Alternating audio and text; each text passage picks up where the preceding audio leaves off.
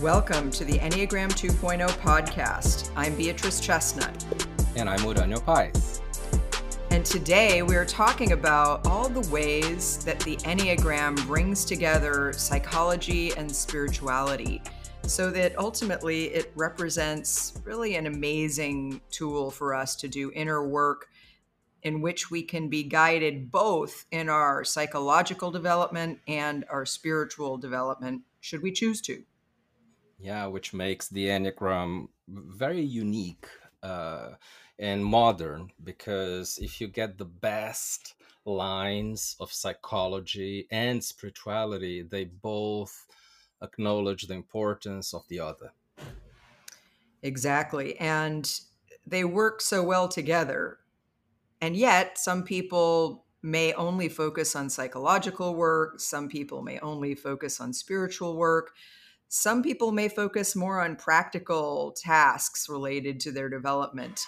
Uh, and all I think are valid. However, I do think that the Enneagram provides a unique map that shows us how they all fit together and sheds a lot of light into what exactly we can do when we when we do psychological work what exactly we can do uh, when we do spiritual work and here we're talking about spirituality. Um, I know that many people who've, who've been interested in the Enneagram lately uh, came to the Enneagram through religious work or their religion or their religious beliefs or teachings. And certainly that's a big part of spirituality. So I think that's included in what we're talking about. But of course, spirituality can also be differentiated from religion, it's not exactly the same thing. Uh, and so we'll be focusing more on spirituality.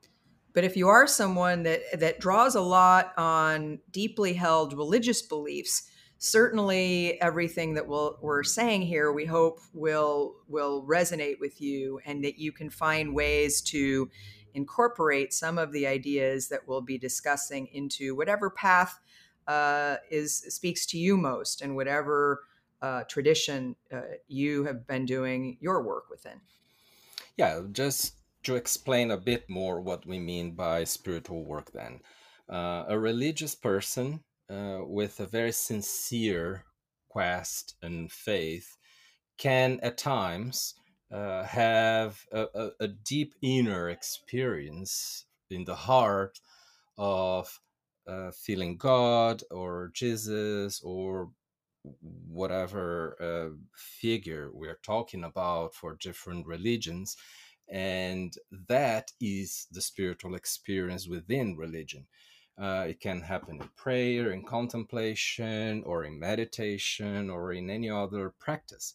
And also, there is, uh, it's a bit controversial depending on who you talk to, but uh, there are people who do spiritual work that is not necessarily necessarily related to one specific religion. And basically, spiritual work includes a, a very wide range of practices uh, from the ones I've just mentioned meditation, prayer, contemplation, uh, but also uh, including deeper relaxation work that make us even not feel our bodies and go and you know be more ethereal or um, expansion of energy beyond our bodies in a transpersonal experience. Uh, but also, um, there, there are higher levels of experiences of the heart where you just feel this this almost impossible to describe emotion of gratitude of goodness or forgiveness that goes beyond anything that you have worked on uh, to be able to achieve that. It's just a gift, a, a, grace coming down to us. And also, sometimes there are experiences like feeling like you're merging with someone else, with nature, with God, or with uh, an, an, uh, a meaningful spiritual teacher uh, and that is mystical union. So there are different sorts of experiences that we can call spiritual. Also, service, uh, when your heart is pure, can be part of what we are calling spiritual work. Yeah, I think that's a, a great way to define spirituality or spiritual work in a in an expansive way, in an inclusive way. Um, and that will all be part of what we talk about. I think what we're really trying to to have a conversation about today that will hopefully be helpful to people is almost to create a larger framework for for inner work. We often talk about how the Enneagram is an amazing tool for guiding inner work. And sometimes we have people ask, well, what exactly do you mean by inner work? Or, or what exactly, you know, what exactly do you do when you want to do really high quality inner work? And I think it, one way of seeing inner work is it's a combination of psychological work and spiritual work. And the Enneagram is an amazing model that really that really maps out a path of development that includes both um, and that very much sees them as uh, part of a one long trajectory again should you choose to follow follow that larger path um, but I thought we thought it would be good to talk in in more specifics, a little bit like Ranio's already started to do with spirituality. But what do we mean by psychological work? What do we mean by spiritual work? And how do they, uh, how, how are they distinctive, but also part of uh, one larger journey uh, that you can take in a conscious way when you really commit to your own growth and, and development? Right. Yeah. You know, be sometimes um, more uh, to make the teaching easier. You and I say that basically people need to do a whole bunch of psychological work first, and then later on, ideally, do more spiritual work. And while that is is a good thing to bear in mind because this is the ideal sequence, I think that in practice, for most people, these things come a bit more together and one leads to the other. And so, one image that I always have in my mind when when I reflect about uh, psychological and spiritual work through the Enneagram is the image of the DNA. You know, those two spirals going up. It's not, not one, it's two and I think that the, the, the, double helix. Double, yeah, exactly. So that is what I see or or visualize when we talk about doing both, while we are uh, hopefully going up in levels of awareness. What do you think? Yeah, I definitely think they go hand in hand, and certainly some people start with spiritual work, and you know that makes sense in many ways. And I think we can talk about what that means when people maybe find an entry point into their path through through spirituality or religion uh, but then as we often say some of the work to be done since we're human beings that that who identify with our personality is much of what we need to really do is psychological and, and again i think it help it'll help for us to define what exactly that is and by way of doing that i want to say a couple of things one is just what I think the heart of good psychological work is all about. And of course, this can encompass psychotherapy. But I also think when we talk about psychology, it's a it's it's the larger framework of how do we understand ourselves as humans uh, in terms of humans that have a body and a brain and a heart and emotions and mental activity and somatic awareness. Like how do we bring all this together and talk about the psychological work that we each need to do and as a as the psychological piece? And then i also i, I think i want to start by talking about uh, just offering maybe a couple of quotes from a book that i really like. It's a it's a small book if you like small books rather than large books um, and it's by P.D. Ouspensky, who some of you may know um, wrote wrote I, we think that sort of the best book about Gurdjieff out there called um, uh, In Search of the Miraculous, and he was one of Gurdjieff's students, and of course Gurdjieff is uh, the the person that the, the sort of transformation transformational teacher who brought really the enneagram to the west as a symbol of self development or or transformation, someone who talked about a program of self work uh, connected to the symbol of the Enneagram, but not someone who talked about the types. But we often refer to him, and uh, and and he's just an important figure in understanding uh, what's behind the Enneagram, how it's connected to ancient uh, philosophical wisdom traditions. Um, and Ouspensky was uh, one of his students, and and one and uh, you know a, a, significant person in his own right. He had already been an author when he met Gurdjieff, but he wrote this little book that I really like called "The Psychology of Man's Possible Evolution." Uh, and I want to set the stage just by saying a couple of things. It, it's actually a series of lectures that he gave um, in the mid 1900s, um, and he uh, he talked a little bit about what I think is sort of this Gurdjieffian view of what psychology is. Uh, and so I just want to say a couple of things from that because to me, I found it really interesting because we tend to think of psychology as starting in the modern era with Freud, right? He was the one who kind of developed the field or the study of psychology, sort of defined what it was. Uh, but what I like about what Ouspensky says is he makes it, he defines it much more broadly. Um, so I want to say a couple of quotes uh, about fr- from his from this short book. And anything you want to say before I mention these Ouspensky's view? Yeah, I just want to mention that uh, later in life, Ouspensky and Gurdjieff went apart, um, and uh, that that was an interesting thing when uh, when we observe all of Gurdjieff's work. And I think that he was really big, Ouspensky, in terms of keeping the the psychological work. Um, and I do not think that they had too much of a problem between them because of this take on doing uh, psychological and spiritual work but I just think it's interesting to see that um, when it comes to this kind of kind of uh, approach, it, it, there is always a, a, certain tension between approaches uh, that sometimes include this discussion on psychology or spirituality, which should never be either or, should be plus.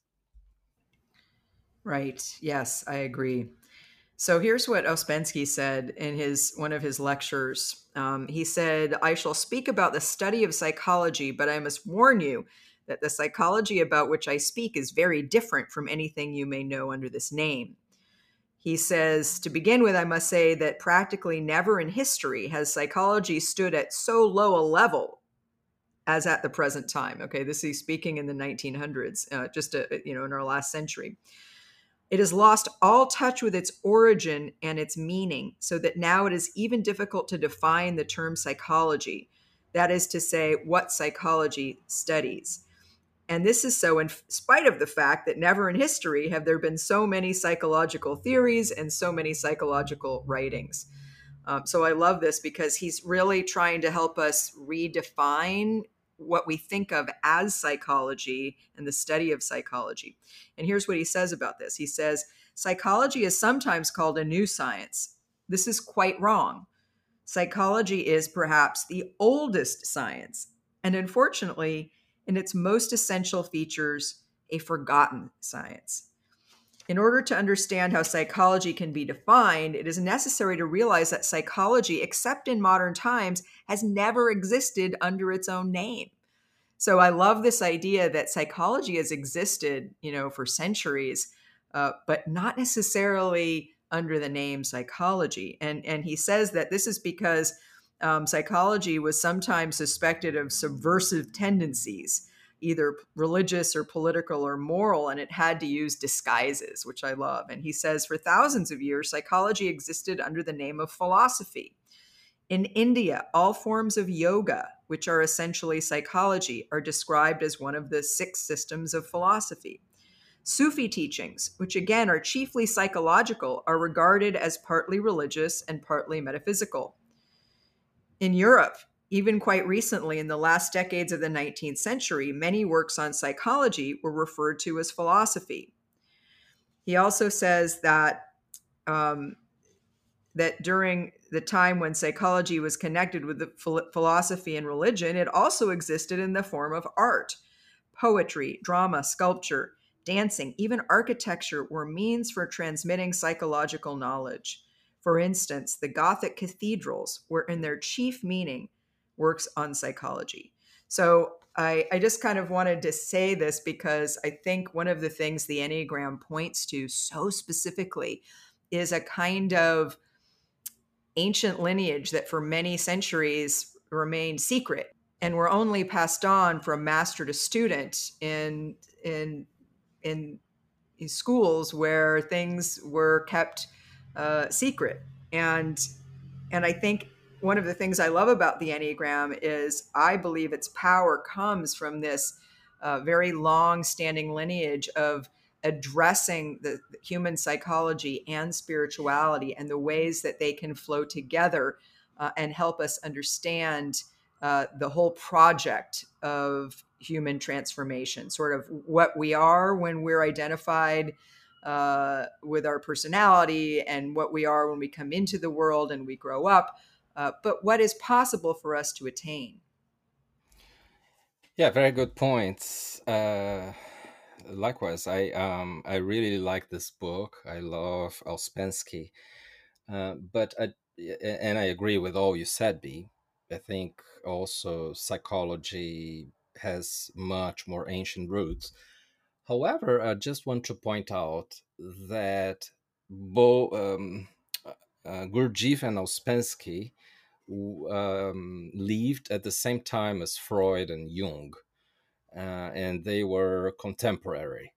So, in a way, there was a little bit of a rivalry. I wouldn't call it rivalry, but some dispute on what all of them very prominent figures were uh, talking about life and existence and and self development.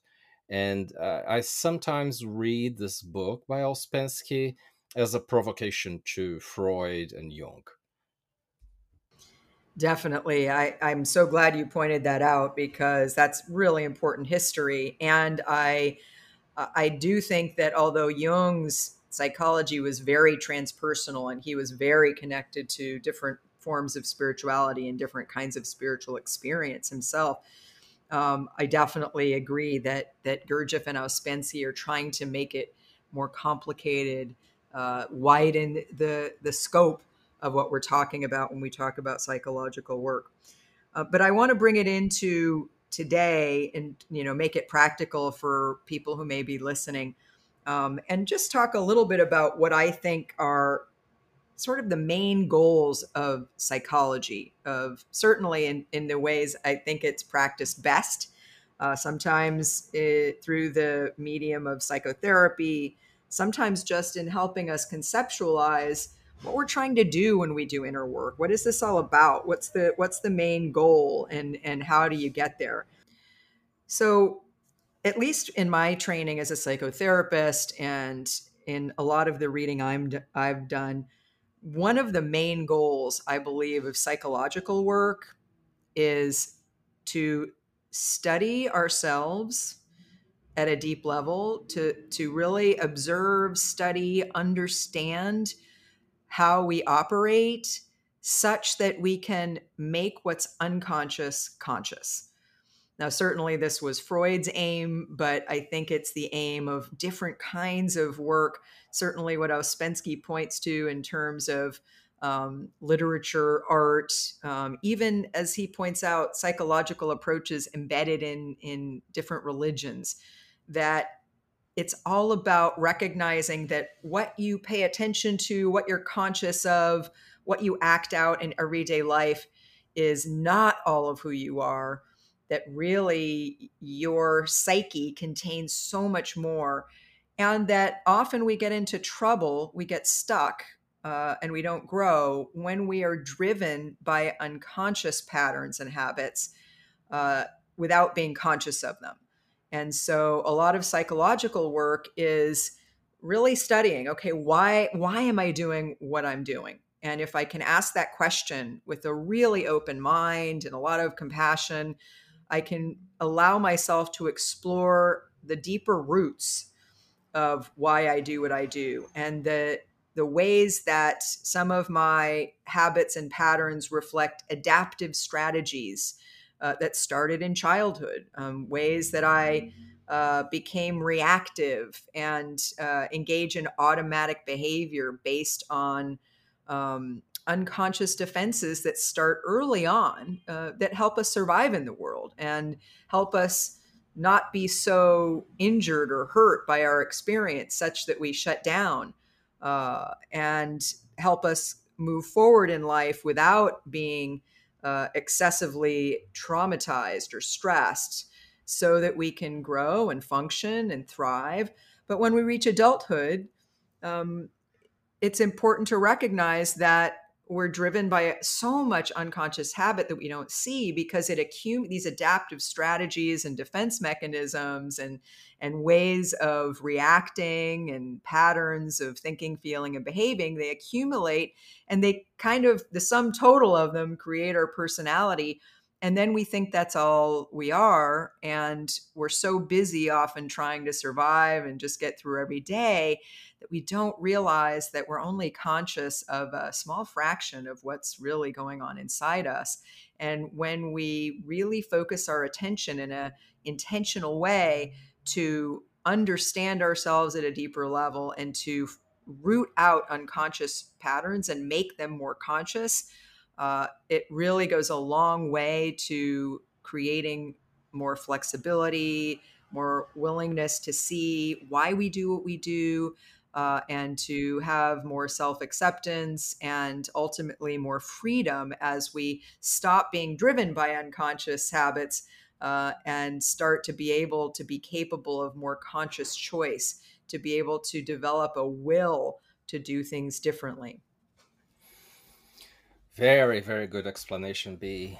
Um, I, I, I think it's enough, and I just want to point out to uh, our listeners that we recorded a past episode on Enneagram 2.0 po- podcast. It was episode number 27 called Psychotherapy Through an Enneagram Lens. And in that episode, we added uh, more content to what you've just said.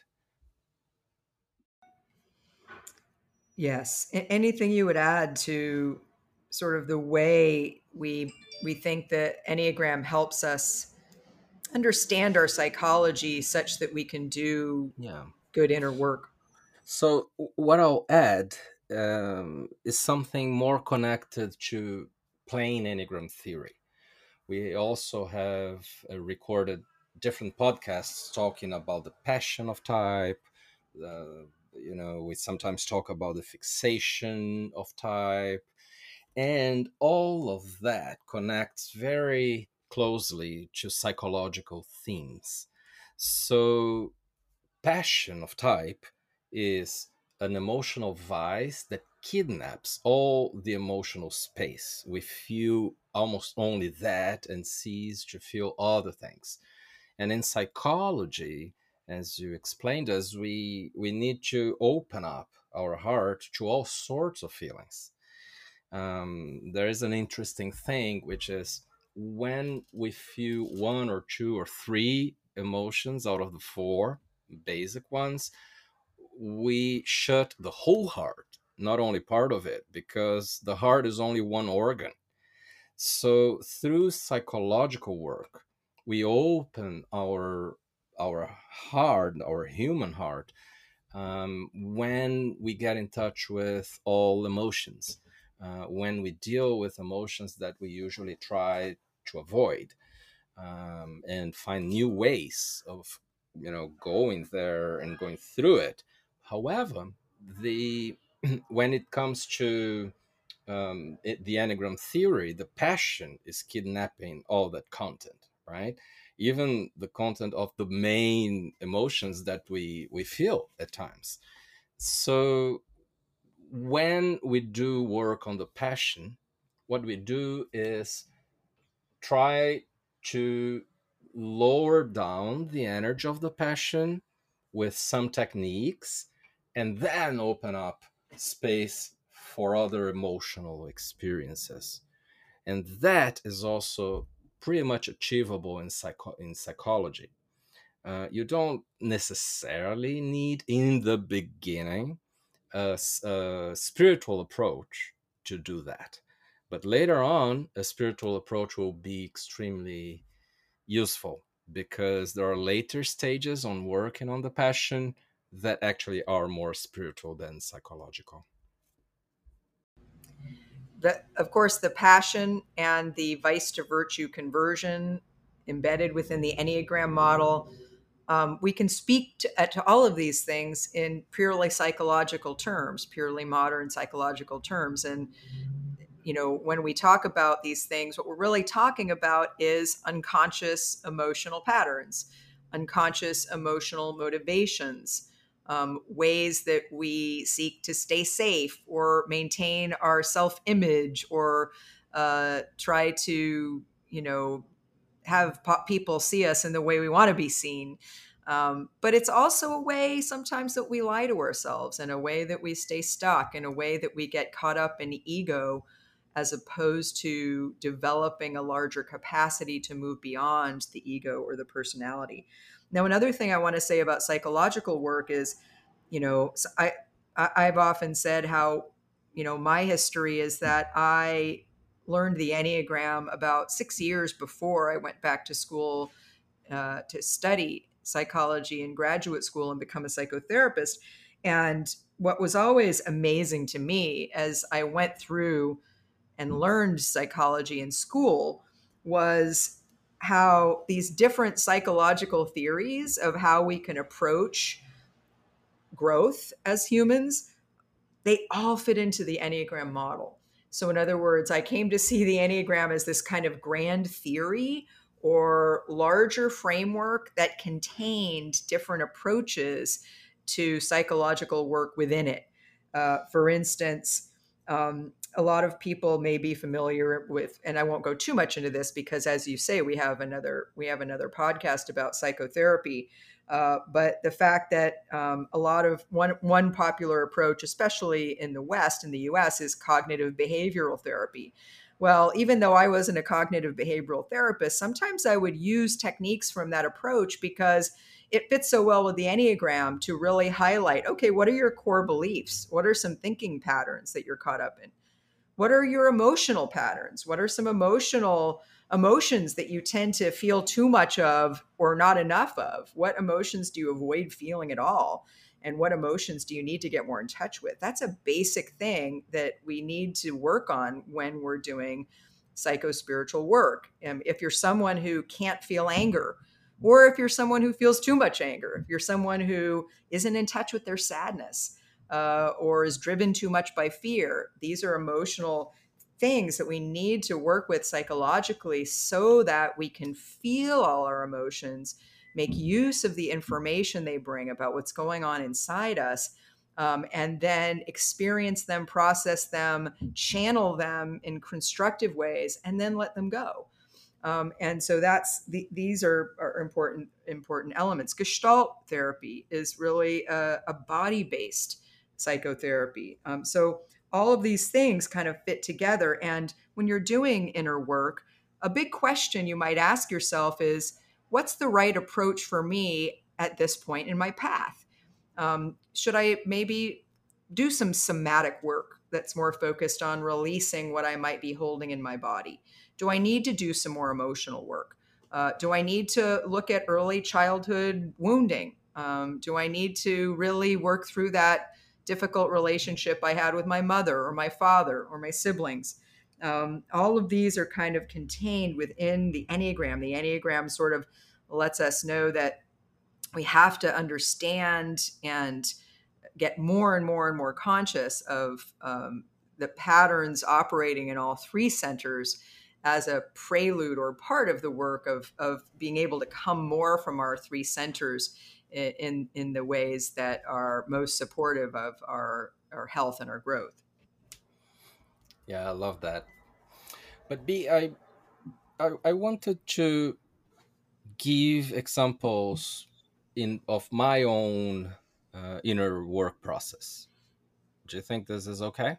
Yes, great. I think examples will always help bring these points home, and I don't want us to get too theoretical. I want us to be more practical. Right. So when I when I started doing inner work, although I, I was already a bit more open to spirituality than I used to be before, because in my teenage years I wasn't. Um, I um, um, I, was dedicating myself more to therapy and psychological processes, right? So I, I did good work by then. I was still much younger than now. And while I was doing that more psychological work, I I noticed one thing that when I did a very good piece of work over different sessions or different workshops uh, or talks with um, people who helped me uh, and got better in that particular theme I was working on, I would experience a different state of being in me that now I can name uh, in spiritual terms. Uh, however, because I was not aware and because those people advising me were much more on the psychological side of things, there wasn't time to integrate that. There wasn't a, a focus on seeing what I was experiencing as a beautiful spiritual uh, experience of presence, relaxation, and expansion, uh, and uh, you know, quieting my mind, opening dimensions of the heart.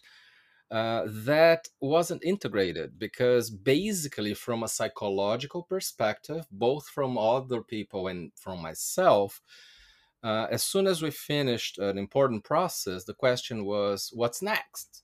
What is the next thing that you want to work on yourself? So, coming back a bit, either to the cognitive or the emotional, but never given time to experience spirituality. And then later in my life, when I already did a lot of spiritual work, um, meditations, and also dynamic meditations. In many of those practices, I would have an experience of a blockage in myself that I I wouldn't be able to go on uh, in that spiritual exercise with very same quality of presence. There was a block a blockage of some kind, and invariably the advice was oh, okay, just relax a little bit and then do it again. Just uh, push that content from your head, breathe in and down, and then go do it again. Keep meditating. However, I now see Bea that many of those blockages were pointing out to psychological shadows. Like I was fighting against that because of my presumptuous stance of of who I was, how important I was, or um, you know my attachment to power, and other psychological uh, agenda that perhaps if the person guiding me was a bit more holistic, seeing both, I, I could perhaps stop that meditative experience and do some work on the blockage uh, to come back to a much better meditation experience next. I wanted to share this because I think this points out to the deficiency on inner work when we're not truly integrating both. Right. Yeah, exactly. I think certainly they can help each other so much. And um, I do want to point out that you know, I I always try to be really inclusive in the way I think about inner work. You know, of course, you and I have a bias, and our belief and our experience in our own work has been bringing together psychology and spirituality uh, in in different ways um, all the way through. Uh, however, some people may may not be into spirituality. You know, some people may not believe in God.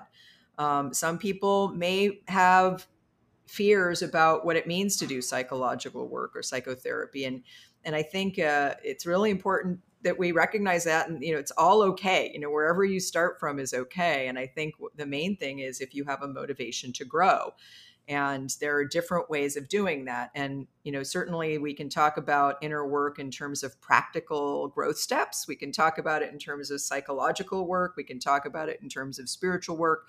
We can talk about it both at the same time. Now you and i i think believe that especially if if we're working with the enneagram as part of our our growth process it you know it's at its most powerful when we're using both psychological insights and spiritual insights yeah, well said. Um, uh, but but I think that our aim here is just say that whenever a different experience happens with you, that your inner experience changes.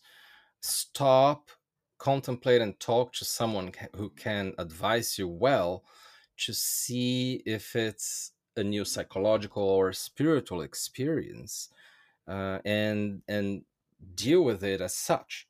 So it's not about believing or not believing. It's about um, you know l- looking at the experiences that are happening. The only thing real is your experience, and actually, even Gurdjieff, who was deeply uh, spiritual, had um, Uh, an advice to all his students. He would say, Never believe what I say. Just go experience, go practice. If it's your experience, then trust it. Hi. If you're enjoying the depth of knowledge offered in this podcast, you might want to stay in touch with us. Bea and Uranio offer professional Enneagram training, personal development courses, self guided online courses, and they even have a membership platform with over 100 hours of content. Head to cpenneagram.com slash podcast to learn more. Yeah, and if I can speak about my own experience a little bit, you know, uh, I grew up uh, in the Catholic Church and you know i was raised catholic and my parents had gone to catholic school their whole lives and so i went to church every sunday. Um, but in the in the catholic experience of my childhood by the time i reached my teenage years you know i'd been going to church every sunday i had been baptized and, and done confirmation. Um, i really found the whole experience to be very empty uh, now, I did I did have a sense of faith, and I'm, I'll always be grateful to the religion of my upbringing for giving me a sense of faith in something larger than myself.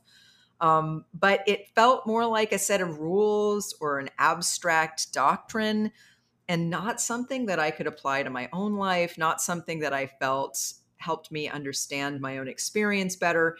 And so, by the time I was 18 or 19, I, I, I I decided it, it wasn't for me anymore. And I, I kind of left the church behind, didn't go to church anymore. Of course, my father wasn't happy about that, but that's the way it was.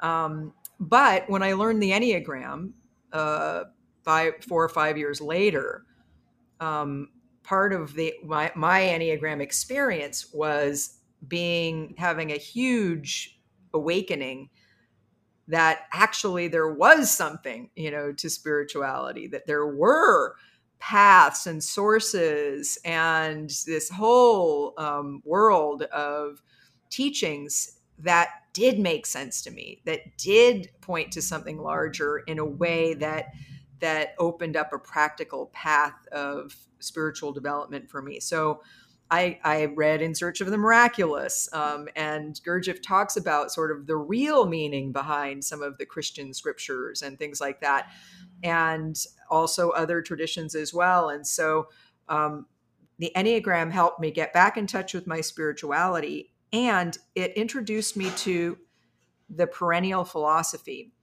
Um, and I do think the Enneagram is connected to the perennial philosophy or this idea that the root of all religions are kind of saying the same thing, the same spiritual message, or offering uh, a path to a similar destination, even though there are different paths of getting there. Um, and and this is encapsulated, I think, in Aldous Huxley's book about the perennial philosophy. And it's just the idea that you know the perennial philosophy is the idea that we are that you are that. What is that? That is something divine um, much more than your personality. Uh, and that the path to manifesting your higher nature is what spiritual traditions are all about. And i think that's also what psychology is all about um, it's making the unconscious conscious. It's releasing the narrow identification of who you are with your ego or your outlook or what you like and don't like or what you're comfortable with or your defensive patterns. It's releasing you from thinking, well, I am what I do or I am my emotions or I am that that thing I said yesterday that now I'm afraid made me look bad um, that recognizing that that our personality is just a small part of who we are that developed to to get along in the world to help us survive childhood and become functional adults but that by the time we become adulthood we're limited in ways that we don't see. And i think what's what's really important about psychology is to recognize that a lot of a lot of times the ways we wake up to the psychological and spiritual work that we need to do to be happier, more fulfilled, more satisfied, more free um, is through some of our what we might call psychological symptoms. For instance, let's say you're you feel anxiety. You know, if you get to the point where you're like, you know what, I don't want to live with this anxiety anymore. I want to do something about it to hopefully try to get free of it I may be afraid that I can never get free of it, but I want to at least try. Or what's going on that I'm depressed? What's going on that I feel despair? What's going on that life feels hopeless? You know, it's it's tuning into what's going exactly like you said, starting where you are. What's going on with you right now that feels challenging or or difficult or what's your suffering right now? I, I, had a consultant when I was a psychotherapist. She used to say, Where's the pain? what's the pain point? You know, that's your way in. Uh, and I remember when I was, you know, I, I as a client, so I, the Enneagram connected me back to to my spirituality, but I still had never been to therapy, and it was only when I um, when I was when I was really getting deep into the Enneagram and I joined a women's group just with some friends who are also interested in the Enneagram. And the therapist in charge of that women's group said to me after the group was over, Hey, why don't you come see me for some therapy? Like it never would have occurred to me to go to therapy. It just didn't, you know, I, my life was okay. You know, I was doing all right. Uh, but I wasn't tapped into the fact that I was, oh, I had this underlying anxiety. I, I was prone to depression uh, when I was writing my dissertation, I got really stuck and couldn't move forward and didn't know what to do. Uh, and these things were my way in when I started psychotherapy.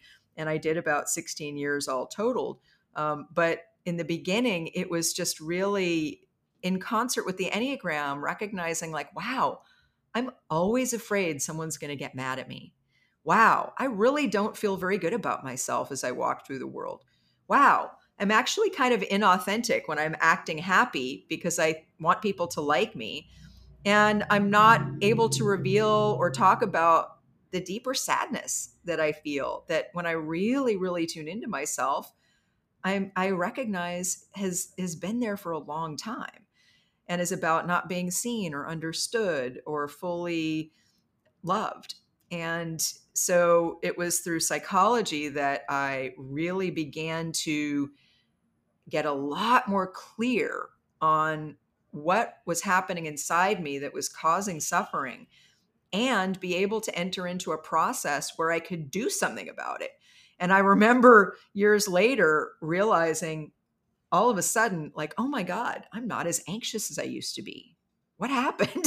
And i think sometimes it's that's how it happens. It's like we we we focus on what's not working at any moment in time and we get help to do the psychological work around it. And spirituality i think helps us have a larger container sometimes. It helps meditation helps us develop the inner witness, which I think is the first step in applying spirituality to our process. If I can meditate and create more space around my thoughts and my emotions and begin to observe them with more objectivity uh, and not be so identified with them, but stand you know in consciousness stand a little apart from them and, and, view them from a distance in that distance as viktor frankl says in that famous quote um, you know in between uh, stimulus and response there is a space. And in that space lies our freedom it, when we can begin to lengthen that space and observe ourselves and develop that inner observer which i think takes both psychological and spiritual work because i can know what is my reactivity and why is it happening? Well i'm self-critical maybe because my father was really critical and i wanted to please him and get his approval and so i had to constantly monitor myself. When i understand that through a psychological process and then i meditate so i can see oh there i am again i'm criticizing myself over and over again which is leading to anxiety and depression. Um, I have one. I, I heard a great um, thing a therapist once said to me, or I think I read somewhere once that one of the uh, uh, you know believing an untruth about yourself is a recipe for depression. Now of course there are different recipes for depression but that's one of them. And when i read that i went wow you know because i had some really big negative beliefs about myself and as i unearthed those negative beliefs and with help and support was able to challenge those beliefs and really say like is that really true maybe it's not true and maybe I bought into it so much that I'm depressed because I believe something that's negative about me. I believe in the reality of that. My my therapist once said it's like you believe in that like a religious conviction, such that I'm keeping myself in a kind of prison. And I think when we do psychological and spiritual work together, and I think it's different for each type. And that's why I think the, the, the Enneagram is so brilliant. It helps us see their individualized, customized paths for each of us, depending on our type and subtype. When you realize, when you combine, as we do in our retreat A, the map that is the Enneagram of, of self development growth steps, both psychological and spiritual, when you combine that with the examination of where are you now? How are you feeling now? What is causing you pain now? What what do you need to overcome now? What do you want to what do you aspire to achieve that you feel like you can never allow yourself to receive? All of these things are wonderful questions to answer to ask yourself when you're doing your inner work. Mm. Yeah, yeah, I think you said so many important things, and above all, thank you for your sh- uh, personal sharing. Um, yeah, you mentioned our retreat A. Uh, many people have spiritual expansions, spiritual experiences in there. And then on retreat B, it's not that people don't have them, they do, but uh, mostly we bring them back to all the psychological agenda that they need to to work on uh, in a way that that is effective and will help people grow faster. So we, I think that speaks to the fact that you and I see uh, the importance of you know one step on one side and then another step on the other side um, but um, you know you, you mentioned uh, depression for instance um, I, I you know i think that several of our listeners will resonate to what i'm going to say while others might simply not believe that and it's totally fine but many believe or even have witnessed episodes of healing that is sort of miraculous, uh, or they have heard about them uh, from sources they trust. And uh, talking here about healing of a physical illness. Um, so that is not completely uncommon. Now, what about mental illness? Well, I've seen the uh, someone being healed of a depression um, like this in a spiritual way through a particular spiritual intervention.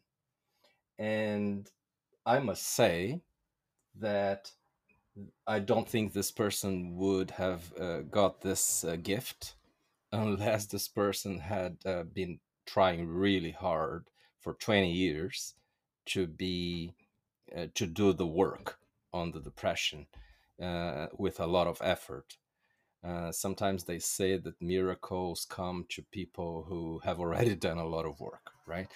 But uh, my point is that even something that we we see fundamentally as something connected to psychology and psychiatry, and therefore belonging to the realm of science, can have extremely important um, inputs from the realm of spirituality and vice versa.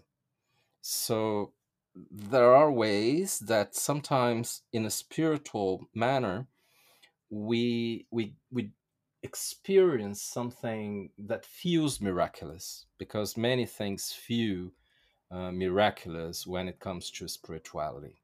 In my case, I did really a lot of years of therapy on um, my, the mother complex and some issues that I felt with my my mom, and I got really better, and I, I did very diligent work on that, but I wasn't still, you know, ideal, and I hadn't had uh, the breakthrough, and then with a particular spiritual teacher, I had it in a matter of seconds. And I can't describe the experience, but uh, the result was a level of forgiveness and love that I did not believe was possible in my case. Um, and I wouldn't have got that unless I had done all the work before. That that work made me perhaps ready to get that gift. I like to believe that. But also, if I had done that work and not had that, I would be missing out something super important. And uh, one more thing, um, when you mentioned that psychology uh, basically tries to make the unconscious conscious, I think that's super important. And there is that classical image that Freud shared of the iceberg, right? So what we see of the iceberg uh, above the sea level is just 10% of the actual size of the iceberg. Uh, if you take all that is underneath uh, uh the, the surface. Uh, and he said that what we see of the iceberg is is our uh, is the conscious mind, while the unconscious is much bigger. Uh, that's the analogy there. But um, but in a way, a very similar thing applies in spirituality and when we talk about higher states that we describe on the Enneagram theory. So we are leaving personality and and making and being conscious of spirituality, but we are still very unconscious of who we really are in essence, in higher states. And what is the quest? It's really the same. It's to make the unconscious conscious. It's to help uh, essence manifest through us, through our heart and our mind in, in the higher centers connected to them. So it's not different. Psychological, uh, psychological and spiritual work are both going for consciousness. So I think this word, which is very important in spiritual fields, actually speaks to both, not only um, spirituality. It's consciousness work. And one without the other in consciousness work, awareness work, is not the best thing. While we can do just one, we will really miss out with, with if we don't engage with the other. Yeah, exactly. And I agree. I think consciousness is where it all comes together and the quest for more consciousness, higher consciousness, um, bringing more things into awareness. And of course, psychologically, one of the reasons why we stay unconscious is to avoid pain. and so I think part of it is to get more aware of what causes us pain, develop more of a tolerance to go into our pain so that we can ultimately release it. So the psychological part is in some ways working with the part the definition of uh, us humans as as as beings of limited consciousness until we do the work to advance our consciousness. And of course, the spiritual messages of so many teachings is that we are fully capable. It's our birthright. Uh, we and it should be good news to people if they do if they do have an openness to spirituality that um, that really there's the possibilities are endless if you have the will and the motivation to become more conscious, to face what you may be afraid to be aware of and bring it into consciousness so that you don't have to keep putting energy into staying defended.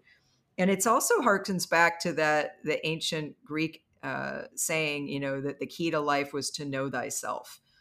Uh, and I think in that a lot of the ancient Greek philosophy, you see both spiritual and psychological messages embedded in them.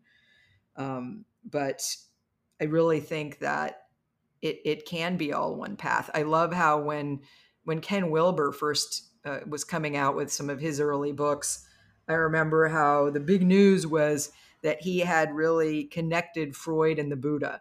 Uh, that he had really showed how human development can be seen on this continuum uh, that goes from understanding ourselves at a very human level, at the level of uh, human survival, uh, which includes instincts, of course.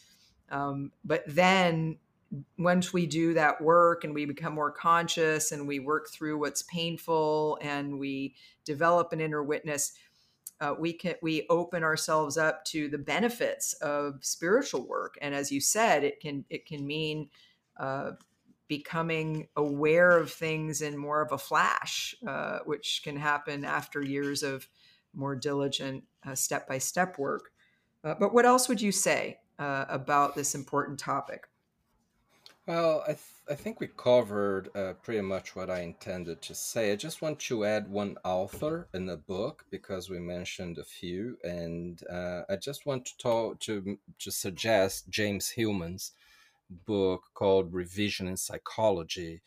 It's from the early '90s, if I'm not wrong, and he uh, basically in that book a personal favorite he he talks about something that could be described as the psychology of the soul and i think that captures a little bit of the what we're talking about here I also want to mention one of my psychological authors who I've probably mentioned before, but that is Karen Horney. And I think if you're a layperson who hasn't necessarily studied psychology in school, um, her books are really readable and accessible. And I've been thinking about her in this discussion because she has such clear and I think compassionate and, and real ways, authentic ways of talking about the human dilemma and how um, the human child uh, has many needs, and it's inevitable that those needs don't don't all get met by the people in in her environment because there are many needs and people are human and they have their own limitations. So it's just normal for for us to have a kind of basic anxiety that grows out of the experience of not getting our needs met. And so uh, when we have that basic anxiety we try to resolve it in different ways. And one of those ways of resolving it um, is to go either toward people, away from people, or against people. And I think those three moves correspond to the uh, the heart types, the head types, and the body types. Um, so so that's uh, that's that's something beautiful that she talks about. That if you're really interested in in psychology um, in a way that's accessible, uh, I recommend her books are, are really really great and really readable. Um, and I thank you for being interested in this conversation because we we want to do more more discussions like this where we really talk about what are the elements of inner work? Uh, where what do you need to think about? What can you do when you have bring a lot of sincerity to your own inner growth path when you when you love the enneagram and want to use it as a, a modality? And and hopefully we've shed a little bit of light on how psychology and spirituality uh, come into that so on that note it's time for our top five what is our top five today b our top five today is the types most likely to be atheists. this is funny.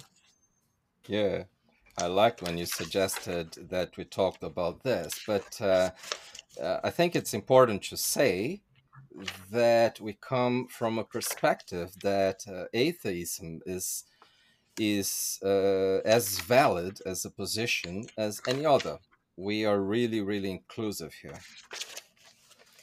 Yeah, obviously we're not atheists, but I, you know, it's it's really a choice like any other, and and uh, we we aim to be very inclusive here, and and I think inner work can be done by anyone, and and and so sometimes when we're talking about spirituality, I get concerned that we're not including people who maybe don't believe uh, in in a higher power as as conventionally conceived. Um, so we thought it would be fun to talk about the, the, the five top types who are most likely to be atheists because I really have observed uh, that there is some type themes. Yeah, I agree, and uh, just want to say that I've seen so many people who used to be atheists that uh, later in life really go the other way because of experiences they have. Yeah, that makes sense. That makes sense exactly, and certainly there are historical figures who were atheists, but then um, didn't uh, didn't subscribe to that uh, throughout their lives. Toward the end of their life, uh, switched. People have gone back and forth. Um, I'm always fascinated by atheists, actually, and I, I remember there was a guy who studied um, uh, religion and and people who didn't believe in God. And he he used to ask people uh, who who were atheists. He used to say, "What's the God like that you don't believe in?" Which I thought was such an interesting question. Um, but anyway, let's get to our top five. What, what's your yeah, be- what's your before no- that? Uh, I just want to say that atheism is something that changes a lot depending on the national culture we are talking about. So if you go to Europe, in general, Western Europe, I mean, uh, and, and especially not in Southern Europe, uh, you'll see that atheism is much stronger than in other places in the world. So just as one example, but um, but I'm saying this because any type in Europe might have a tendency to be, you know, more atheist than any other type in some other countries. So I think that uh, there are components that are not type related that play a big role here. Okay, so what is your number five most likely to be an atheist? I'm particularly curious to see if our list will match this time or not, but let's see. My number five is type four. I've seen several, but not too many, type fours uh, that uh, self proclaim as being atheists. And I'd say in this case, especially when the surroundings um, when in the surroundings we don't find many atheists, atheists. It's like being different uh, to an extent. Not only that, but uh, also I think that sometimes fours uh, get very deep in philosophical thoughts, and sometimes in philosophical thoughts that uh, um, contemplate more atheism as a whole. But on the other hand, it's just my five because force also sometimes can can just feel the intensity in, in spirituality and have a very open heart and also prone to changing uh, when there is a new experience so my number five is one and I was a little surprised that one made my list because I've noticed that a lot of ones uh, become actually very committed to uh, a religious path. You see a lot of ones as ministers or priests or chaplains, um, and often they it's almost like they're the appeal of a higher perfection uh, is is a big draw for ones. But I also think ones can be very logical. Uh, and sometimes they're for people who rely a lot on logic and rationality, as ones can, they can go in that direction and kind of see uh, sort of the unseen, the invisible world as hard to uh, hard to you know believe in because there's a there's a lack of an obvious logic to it or or uh, something like that. And then ones can get a little bit focused on what the right way is or what the right thing is to believe or not believe. So so i had ones as uh, in my number five position. And i don't have fours on my list so it was interesting to me that you had four there. And i don't have ones. Okay so what what's your number four my number four is type six. Um, I I see many sixes who are committed to either religious or spiritual or both uh, work, um, and many sixes, you know, have uh, of course that uh, the trait of uh, faith, which comes from a higher aspect of sixes, but I also see many sixes that, because of skepticism, because of doubting, become atheists. Um, I, I thought about putting sixes actually uh, on place number three or two, but I ended up having them on my fourth. What about you? What is your fourth? My fourth is seven. And this is because I think sevens often want to be really free to think whatever they want to think and they can sometimes have a kind of subtle or covert rebelliousness around like conventional ways of thinking. They can feel confined or limited by needing to believe what everyone else wants to believe and they can be a bit anti-hierarchical. Uh, they can kind of go against archetypally go against the father but in subtle ways and so i think there's a way that sevens are sometimes um, atheists because they kind of want to believe whatever they want to believe, which sometimes means not believing in something specific, specifically religious. Interesting. My third is type seven. So ah. I agree with you. And uh, I just see that that is played out with irony many times um, and with a lot of rationalization, uh, and that um, it's like the the mental imperative, um, perhaps even even more so than for sixes. So I don't have much to add to your beautiful explanation. What is your number th- number three?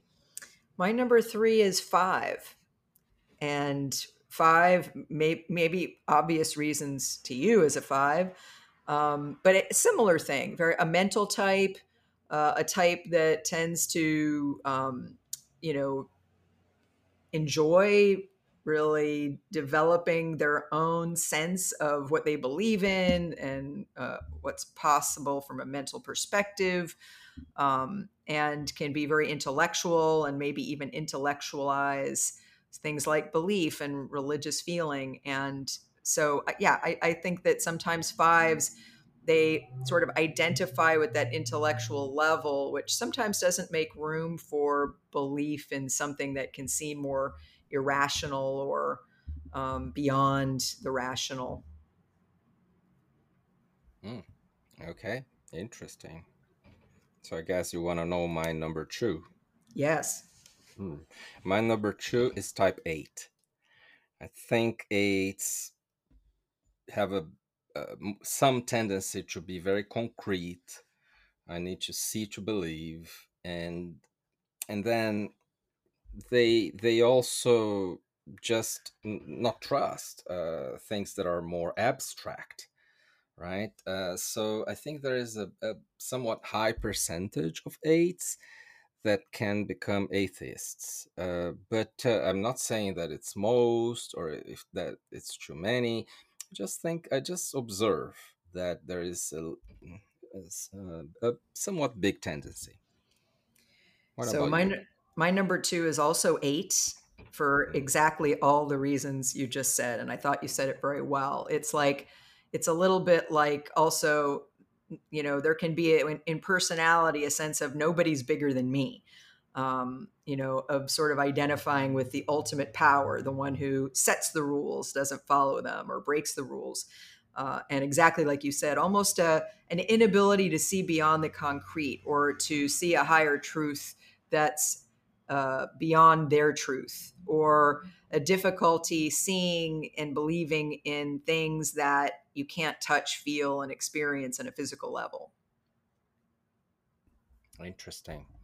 Do you want to know my first or do you want to say yours first? Uh, you can say yours first. Type five. I thought so. Yeah. Fives, I, I think I, I, I heard what you said, and I think that is more common than, at least in my sample. Um, I think that many fives um, you know have that tendency to trust uh, only what science has proven and data and also what is visible where there is evidence um, but uh, then there are there are the other kinds of fives like the ones that become really mystical um, and i think i've been both you know uh, so I see that many fives are uh, very uh, disconnected from abstractions that cannot be grasped, uh, understood, like when there is too much mystery. It's a bit uh, anxiety provoking for fives when there is something that uh, we won't really fully understand but um, I'm not saying that most fives will will tend to be atheists. No, I don't think so. But uh, I think quite a few. Yes, I agree with you, obviously, since it was my number three. And I thought you built on what I said really nicely. Um, so, yeah, I, I agree with all you said. And I, I think it, maybe it's important for us to say that any of these types can be deeply spiritual. It can go totally the other way. And I think definitely for fives, and that's definitely true of you, um, it can go either way. But just these are the types that we see do do become atheists probably at, at, at an above average rate. Um, so my number one is, and I I, ha- I, have to say I slipped in a subtype here at the end. Um, my number one is sexual six because I've seen a lot of atheists that were sexual six or the counterphobic six, the one to one six. And this is because they're big contrarians. And let's face it, a lot of the world believes in some sort of spirituality or God, and it's a little bit like going against that. Um, and it's, I think, also a kind of rebellion against the higher power, you know, as if to say, you're not going to have power over me. And I think uh, sexual sixes, uh, part of the way their fear manifests is a kind of going against, in, going against the power uh, out of fear, but often in a big way. Uh, and so my number one is uh, sexual six. Interesting. Yeah. I think that if I took only sexual sixes, sixes would be definitely higher in my rank. So that's, uh, uh, I think, a very in- interesting top five. Thank you so much for for your partnership you. in this podcast, and we want to thank you for listening. And we ask you to join us again for Enneagram 2.0 podcast, where we talk about all things Enneagram.